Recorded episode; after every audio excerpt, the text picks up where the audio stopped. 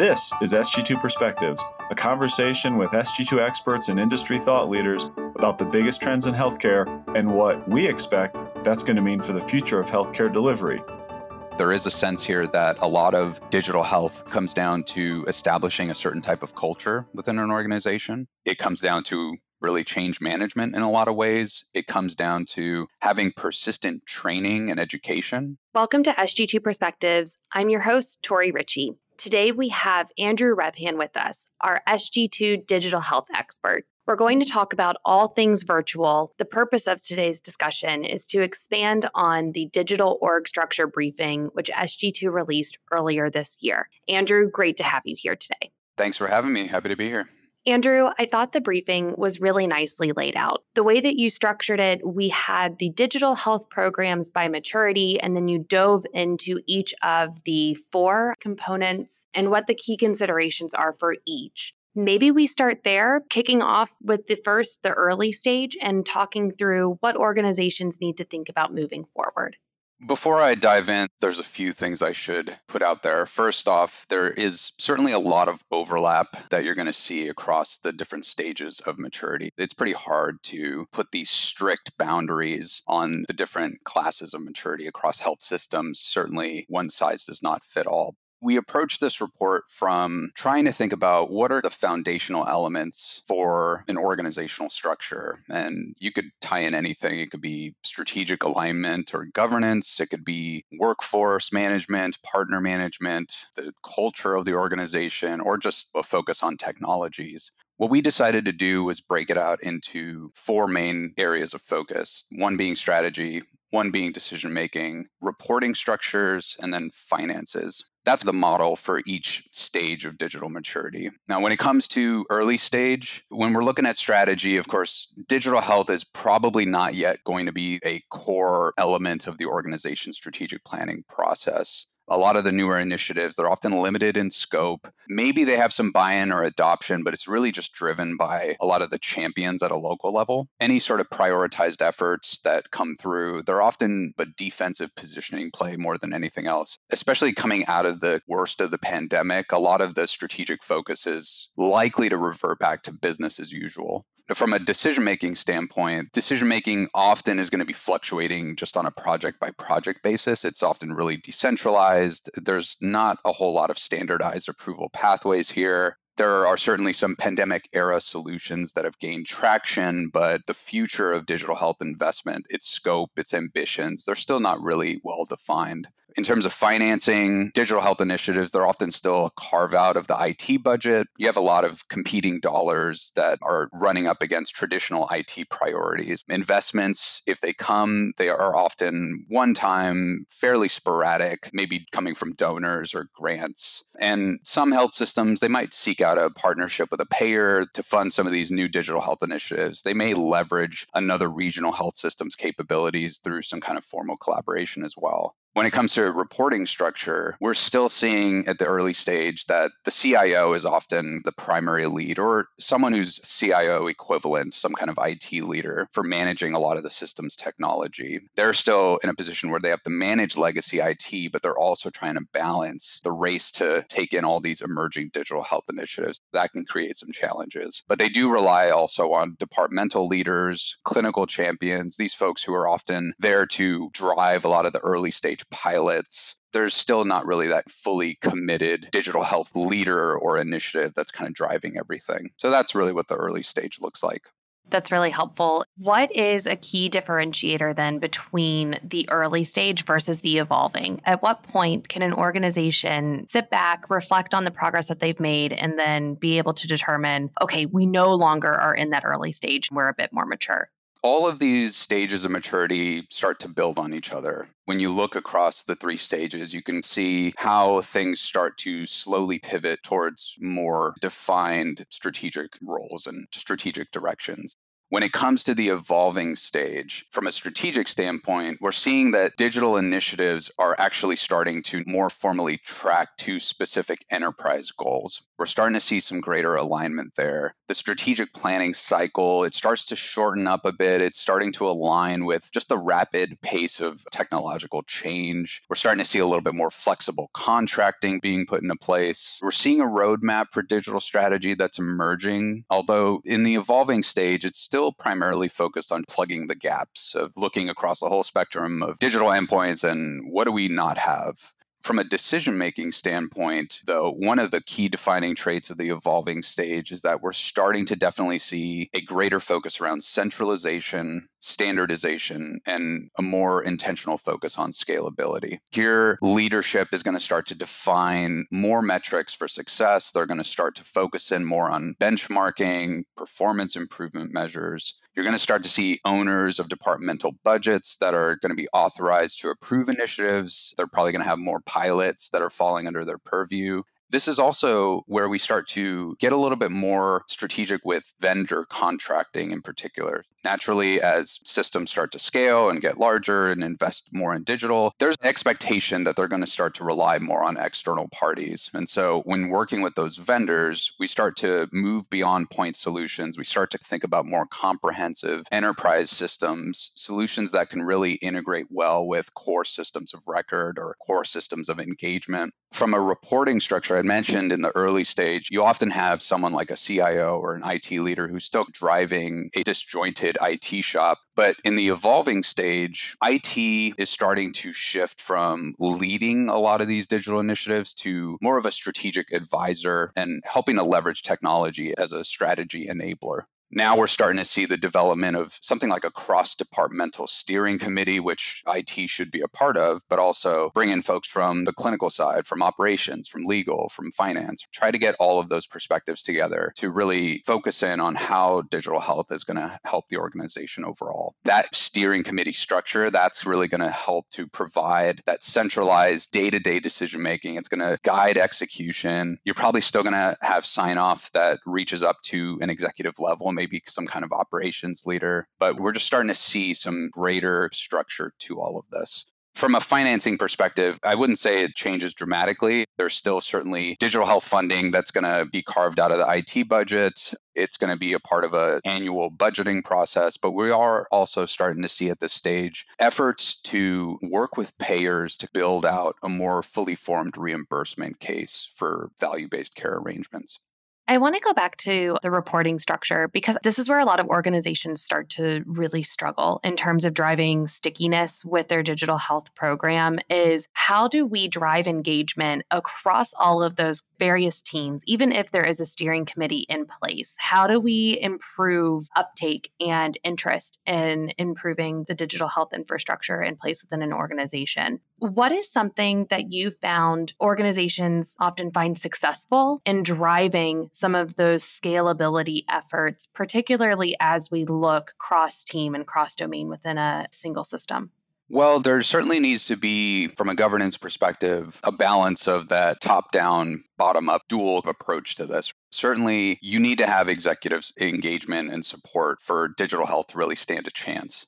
This does speak to the advanced stage, which we'll get to, but really having some kind of designated C suite level executive who's engaged and who's going to drive this, that's one thing. The other side of the equation, you really need those, whether it's by service line or whether it's just those clinicians who are in the trenches, if they're not really involved in the early stages of strategic planning, if they're not involved in the phases of vendor contracting and looking at establishing the appropriate KPIs for these initiatives, whatever other kind of metric you throw at it, you need to have those clinical champions to really drive a lot of this historically, IT or even just emerging digital health solutions, they've been stuck within the realm of technologists and they've been often viewed as just a series of IT projects. Here's a new initiative or a new point solution. We need to just implement it, make sure that it is functioning appropriately, we're keeping the lights on, and that's it. It's not really viewed as something that is driving the organization's strategy or really seen as a core focus of improving care quality and the patient experience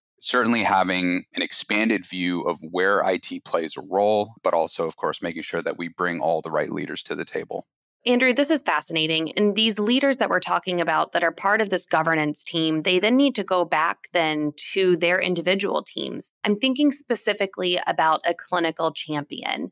A lot of times we hear that providers want to change their ways, they just maybe don't know how. Does the onus then sit with that clinical lead to help support provider education, help them figure out what are the best ways to then expand accessibility in these digital health offerings to their patients? Certainly, this speaks to the importance of having a clinical champion who can round the troops to also embrace a lot of these digital health initiatives. You touch upon a good point, especially when we think about this pandemic era boost in digital health investment and focus, you know, with the rise of telehealth and everything else that came with it. We do have to build up a sense of endurance here to really keep up with the pace of technological change, in addition to everything that came with COVID and the fact that we have a workforce that is very burned out while we can acknowledge the possibilities and the opportunities that digital health brings, we are running up against some very real challenges of just exhaustion or, in some cases, skepticism about the real value that technology can bring. There is certainly a not insignificant share of clinicians that are likely looking to just revert back to the way things were pre pandemic. There is a sense here that a lot of digital health comes down to establishing a certain type of culture within an organization. It comes down to really change management in a lot of ways. It comes down to having persistent training and education We've seen in a lot of surveys, there are a lot of clinicians that simply just weren't trained in using a lot of digital health technologies. And they're currently seeking out opportunities to learn more about telehealth or RPM or artificial intelligence, any of these other technologies that just wasn't part of their curriculum when they were going through med school. All of that's going to have a snowball effect. If we can get all of these core pieces in place, this helps to drive that sustained engagement because if we don't have clinicians engaged in digital health, it's very unlikely that we're going to have their patients have a lot of sustained engagement. There's a lot of factors that go into play here. Yeah, absolutely. Even if you look at the data, if we look at the proportion of visits that occur virtually today versus in person and compare that with that same proportional analysis at the height of the pandemic, we have largely reverted back to in person. Behavioral health, of course, continues to sit at the top of the list in terms of virtual uptake. So much of the other services have reverted back very important case here that you're making that we really need to ensure that clinicians are supported, that they don't feel like this is another thing on their plate to tackle, and they're given the tools that they need to be successful to drive some of these initiatives.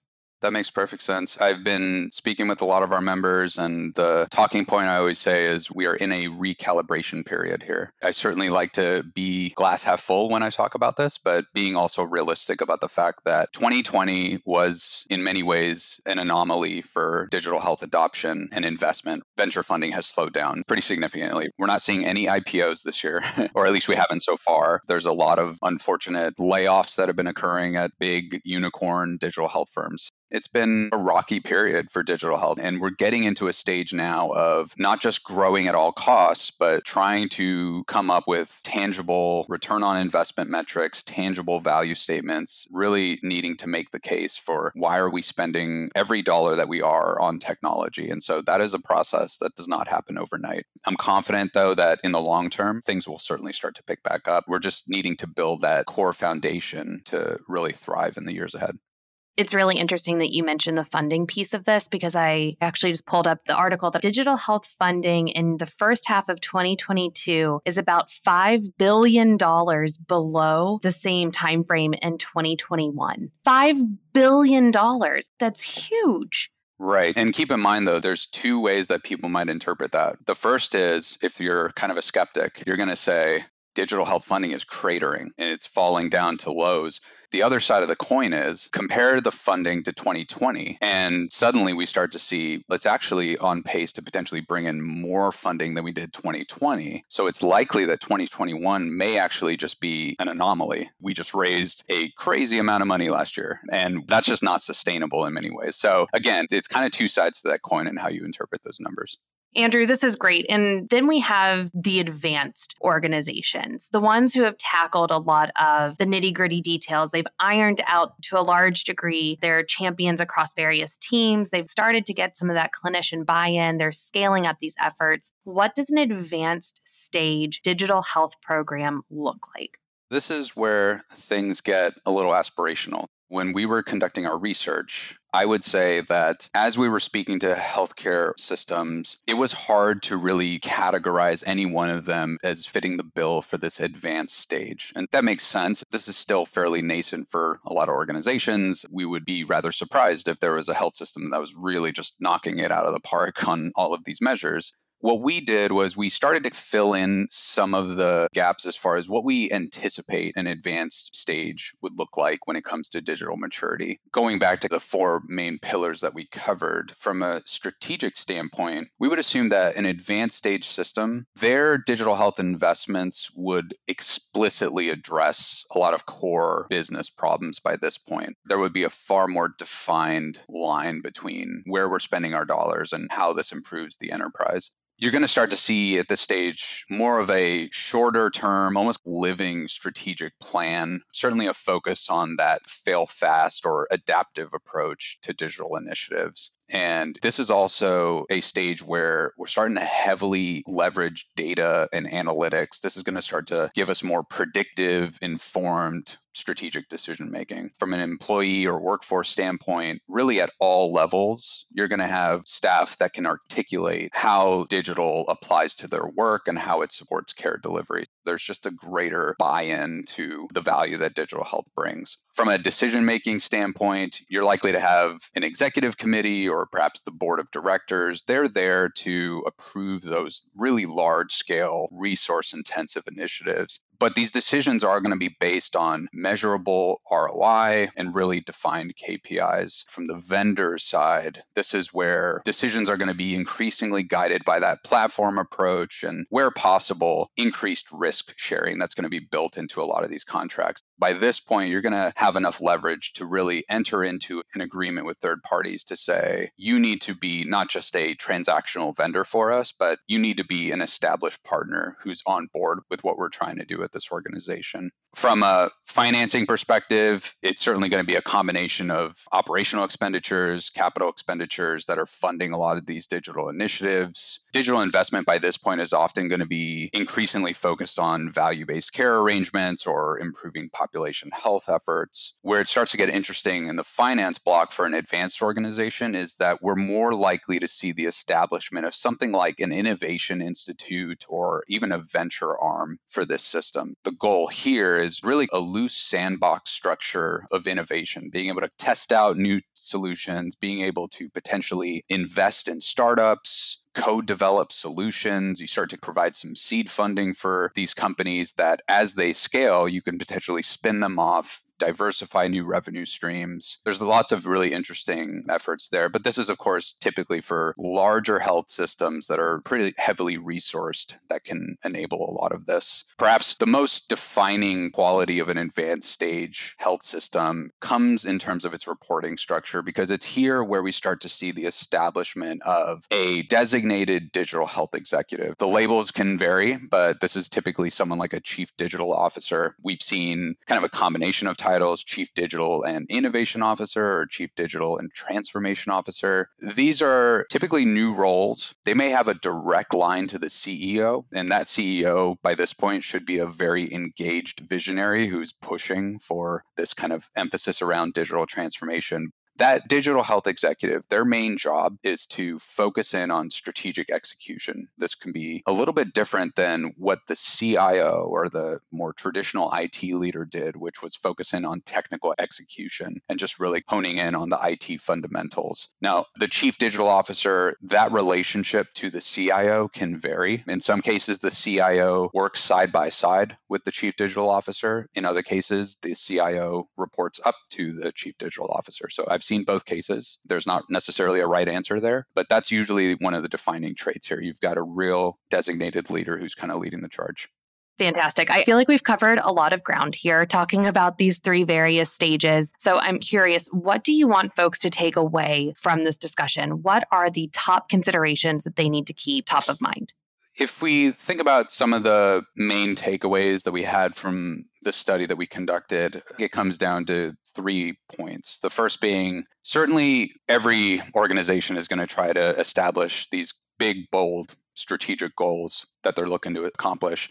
But digital health and just the world of technology evolves so quickly that you have to have some agility built into this in the way that you function. You have to be able to accommodate for these rapid changes in technology. And that's why, as you go up this scale of maturity, there's an interesting tension here because things start to get more centralized and more standardized. And so, in some sense, that should help to facilitate decision making. But if it's not done the right way, it could also create some bottlenecks. There is an interesting balance there as far as establishing strategic goals, but having that flexibility where needed. When it comes to that centralized decision making, certainly emphasize the importance of getting diverse cross departmental, organization wide feedback. We had spoken earlier about the importance of making sure that you're taking in diverse perspectives, especially from clinical leaders or, or folks who are on the front lines who are going to be having to use all of these digital platforms on a day to day basis. We want to make sure that we're taking in their perspective as well. The last area of emphasis is we need to clearly define long term financing sources for digital projects to drive long term growth ultimately it always comes down to dollars and cents on where we're going to invest in digital. Having enough resources to really drive this and really sustain this for the long term that's going to be a big challenge moving forward but it's something that's essential to really having a successful digital health initiative Andrew, fantastic summary. Thank you so much for joining today. This was a fantastic conversation. Folks listening, you can hear more from Andrew during the upcoming digital health webinar on August 17th. We hope you'll tune in and thanks for joining us today. Thanks so much for listening to SG2 Perspectives. As always, I really value your feedback, input, comments, or ideas for episodes, and you can reach us at sg2perspectives at sg2.com. Additionally, I recommend that you check out some of the other Vizient podcasts, which cover a range of clinical and operational areas. Those can all be found at vizientinc.com backslash podcasts.